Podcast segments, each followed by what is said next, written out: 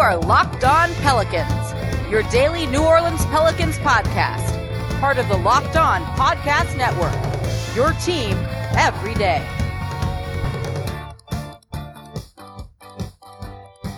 Welcome to another edition of Locked On Pelicans, the daily podcast covering your favorite team, the New Orleans Pelicans and NBA, part of the Locked On Podcast Network, your team every day, available wherever you get your podcast. I'm your host, Pelicans insider, credentialed member of the media, Jake Madison, at Nola Jake on Twitter, here with you all on this Monday, kicking off a week's worth of podcasts. We're going to get into the draft, we're going to get into free agency a little bit, but we're going to start with the kind of big news of the day. There was no show Friday because I ended up sick and couldn't really talk a whole lot, but Daryl Morey out as the Houston Rockets GM.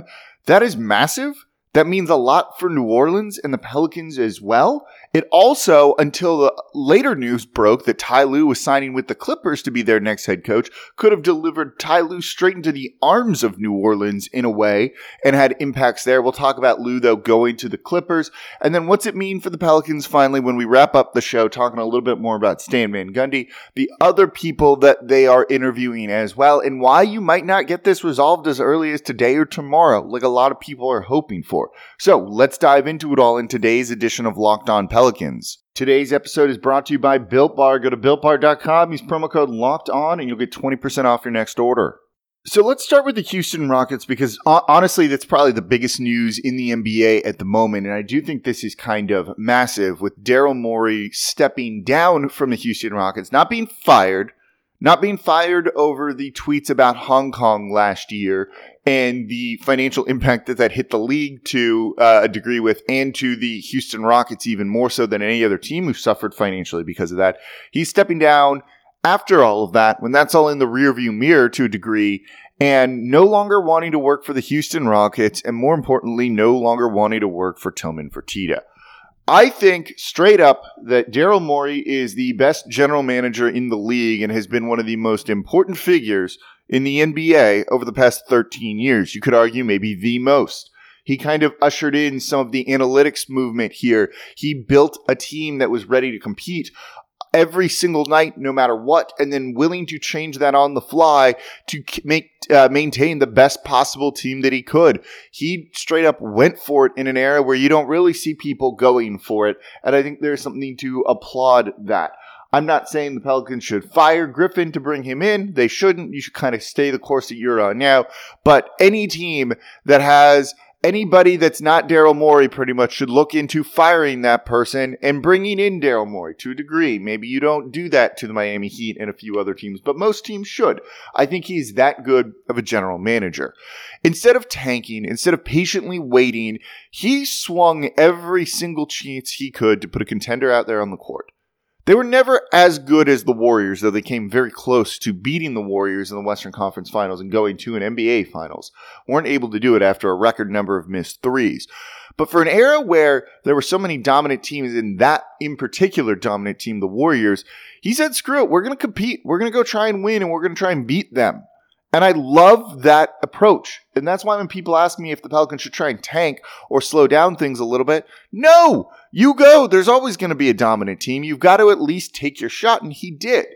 And then for a team with no cap room, no future assets really, he still managed to retool the roster, sometimes massively retool the roster, to keep putting a competitive squad out there on the court. That's not easy to do. He's one of the more creative general managers we've ever seen, whether it was going super duper small this season and not really having a big man on the roster or traditional big man, whether it was moving Chris Paul for Russell Westbrook because you had to try and do something, right?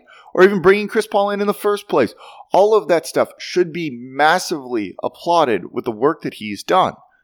And now that he's out of there, now that they let D'Antoni go in a way and parted ways with D'Antoni, this Houston Rockets team that has the second best winning percentage over the past 13 years, second only to the Spurs, that's how good they've been, is now looking like they're in a bit of a disarray and that the ship is sinking. That's great. It's a division rival. The Pelicans, in theory, if we have a normal schedule, play them 4 times a year. Not having to do that, wonderful, wonderful thing. Or at least having like 4 easier games a year. Wonderful, wonderful thing. And that's important.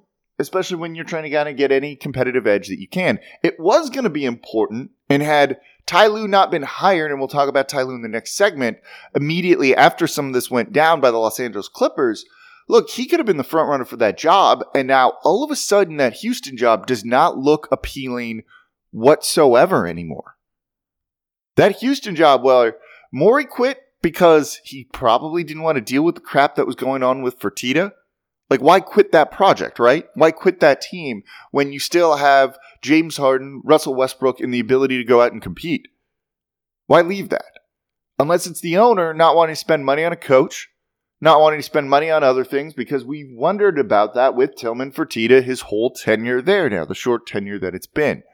This might just signal the end of the Houston Rockets, not just for next season, but kind of as we know them for the foreseeable future till Fertitta either sells or changes his approach to certain things. He's been hit hard by the pandemic, maybe more so than any other owner in the league, and potentially lost Ty Lue because of that, and other good coaches because of that, which frankly benefits the Pelicans, I think, a little bit. So this is kind of surprising. Now, they've promoted Morey's right-hand man there to be the GM and then elevated the third guy in line to the second guy in line, but it's still not Daryl Morey.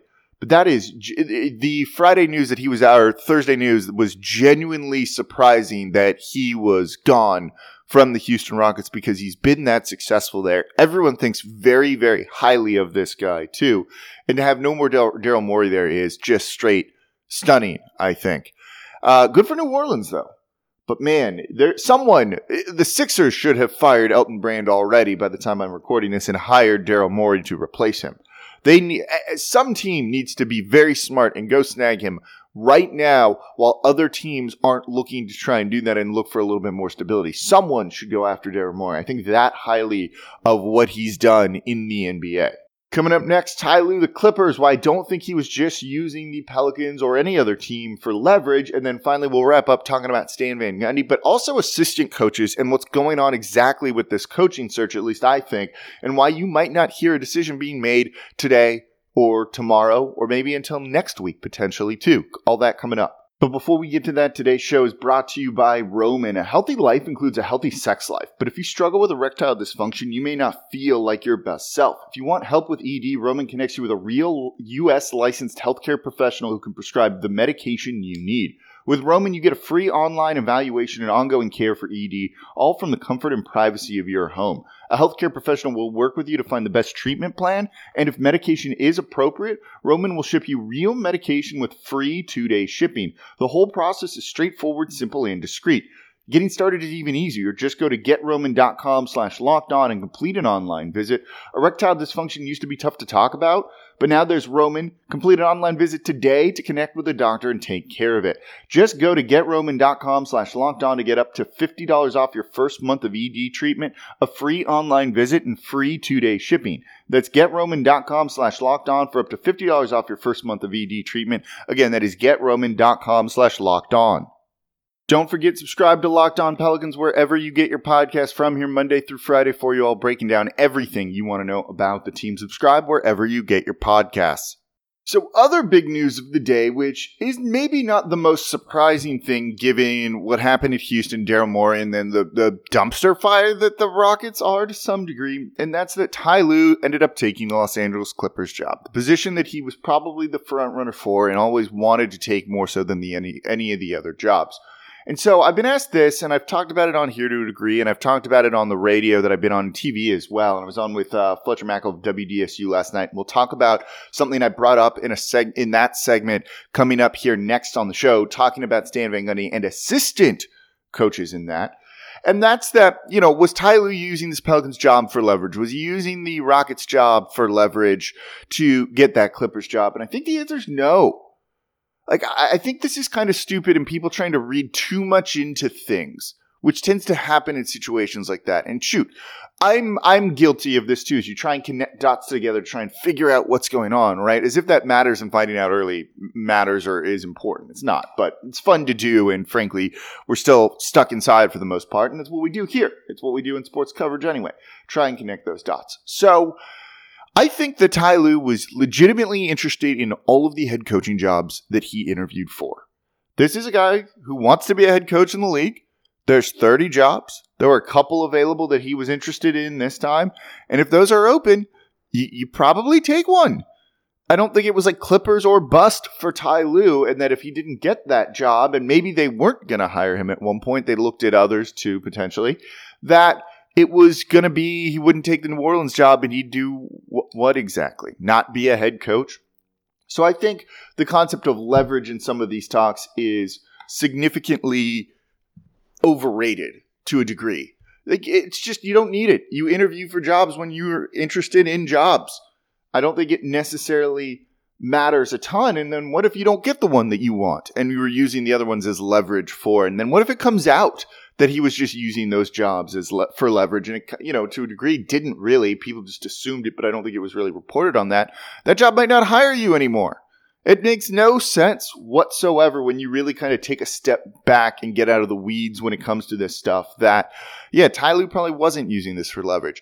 The Houston Rockets might have been in pole position for him, and then when all of a sudden that job kind of looks way less appealing without Daryl Morey there, and I wouldn't take that job without Daryl Morey. I would have taken it otherwise because I trust Daryl Morey and think he would have put the best team on the court for me.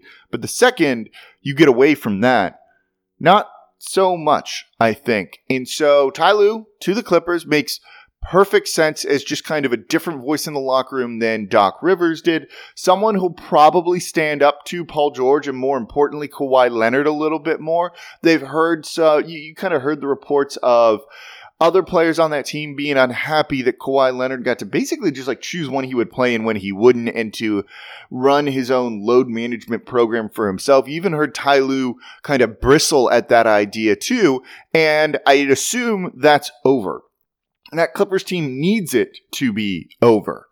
Now, maybe that wrecks things with Kawhi Leonard a little bit because he chose that team to play for because of all of that stuff. Because he could run his own load management and basically choose when he played and when he didn't, when he practiced, when he didn't.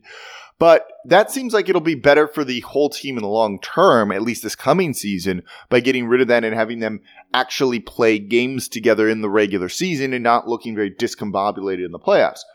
If Ty Lue gets rid of that coaching and gets the rest of the team kind of happy with all of this again, that is alone worth it to hire Ty Lue. And this is the thing that people don't realize. And when people go, oh, Ty Lue's not a good coach, or I don't want Lue, or what has he done without LeBron? His record without LeBron isn't good, even when LeBron was injured. But at the end of the day, it's about making sure those guys play well when they're all there. No one's going to be great when their star player or two is injured. It's just not how it goes. But the willingness to challenge LeBron and get his buy-in, the willingness to challenge Kawhi Leonard, a star player, that other people won't, and it makes the team happier, it makes him a better player to a degree too, because he's actually playing more games, that's going to lead to a better team. That's a good head coach. A lot of people won't do things like that. Doc Rivers clearly didn't do things like that, and I think Doc is a good coach. So that makes the hiring of Ty Lue worth it for them. And probably does mean he's a good coach if that's all your biggest job is to do something like that. And that's why I think he would have been a good fit here in New Orleans, getting the most out of his guys, which is what he's known to do. All right, coming up, though, on this show, we're going to talk about Stan Van Gundy, why this process may leak into next week, too, and don't necessarily being the key word, expect it to be resolved today or tomorrow. So we'll talk about that and what it means for the assistant coaches coming up here in just a minute. Before we do that, though, today's show is brought to you by Built Bar. Built Bar, the best tasting protein bar ever. It's really that simple. I eat one of these things daily. A number of the Locked On hosts eat one of these things daily after their workout or as a meal replacement for lunch. And they spend their own money on them. I spend my own money on these things. They are that good. Not only are they good for you with a great mixture of calories and protein. They have some that have 19 grams of protein, 180 calories, or 17 grams of protein and just 130 calories. They're also delicious. You're not even going to realize you're eating a protein bar. I was out the other day. I just needed to eat something, running a bunch of errands. I stopped into a store and grabbed one because I didn't have any Built Bars on me from another brand. It doesn't taste nearly as good. It kind of had this, it was kind of weird. Like, I don't know how to describe it. Almost like a metallic taste to it or something like that. I didn't enjoy it. It got me what I needed. It accomplished what I wanted. But you know what? It could have been just a better overall experience. It was chalky. It was dry. Just that normal protein bar kind of feel to these things. Well, Built Bars are soft. They're easy to chew. They're covered in 100% real chocolate. They got flavors like peanut butter brownie, raspberry, lemon to almond cheesecake, cookies and cream. I could go on and on and on. You're going to think you're eating a candy bar, not a protein bar. They're just that good because they're low calorie, low sugar, high in protein, high in fiber, and they taste better than anything else on the market. If you want to try them, go to BiltBar.com, use promo code LOCKEDON. You're going to get 20% off your next order. That's promo code LOCKEDON for 20% off at BiltBar.com. Don't forget, subscribe to Locked On Pelicans wherever you get your podcast from. Here Monday through Friday for y'all. The only show Monday through Friday breaking down everything you want to know about this team. Coaching search, free agency, draft, Zion, Ingram, all of that stuff. We've got it covered here. Subscribe wherever you get your podcasts. All right, wrapping up today's show with the third segment here. Stan Van Gundy and the coaching search. I went on WDSU last night and did a TV hit with Fletcher Mackel, friend of the show, friend of mine. And we were talking, and he asked me just point blank, who do I feel is going to be the next Pelicans head coach? And I think the odds-on favorite, the betting favorite, would be Stan Van Gundy, right? I think everyone kind of feels that way. But people are wondering if he's the favorite and he's interviewed, why is he not being announced as a head coach yet? And people seem to think a little bit too. And I get these texts from my friends like all the time. If this goes on even more and more and more, I don't think it's Stan Van Gundy. I don't think that's the way you should look at it. One, I don't think the Pelicans would want to back out of interviews for guys at all because I think that is just an impolite thing to do. Though at the same point, if you have your guy, and he's like, you need to announce it and we need to do this. You got to do it now. You got to do it now. So I don't think it's that, big of a deal if they back out on it. But here's the other thing. We're likely to see, and this is maybe the biggest, most important point out of all of this. We're likely to see some coaching staff changes. I said, I don't expect Chris Finch to be back necessarily next year. Like, I really don't. I'd say it's more likely that he's not than he is. He's a finalist for the Pacers job.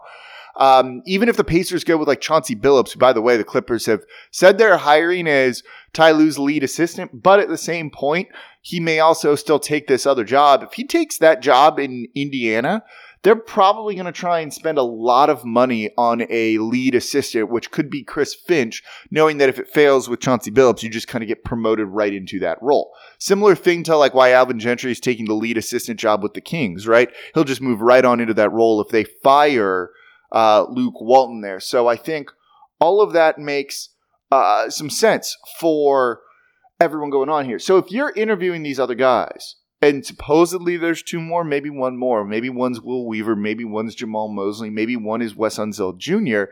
You're interviewing for the head coaching job too. But if it's like, look, we're going to go in a different direction after the interview, we're going to hire Stan Van Gundy, would you be interested in coming over as the lead assistant? We'll pay you this boatload of money here. Those guys still might say yes, knowing that if it doesn't work out with Stan, they're the next in line and they will get promoted to that head coaching job, maybe quicker, and it's a bit of a shortcut.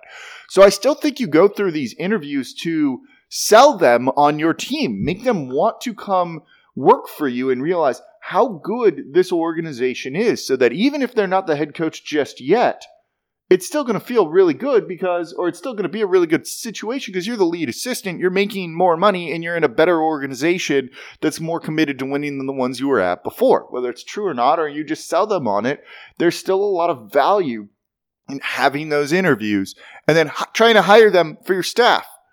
The Pelicans did it to some degree where they interviewed both Trajan Langdon and David Griffin for this lead basketball decision maker role. I won't call it GM. It's not GM. It's vice president of basketball operations. That's a little clumsy to say. It's just top basketball guy, right?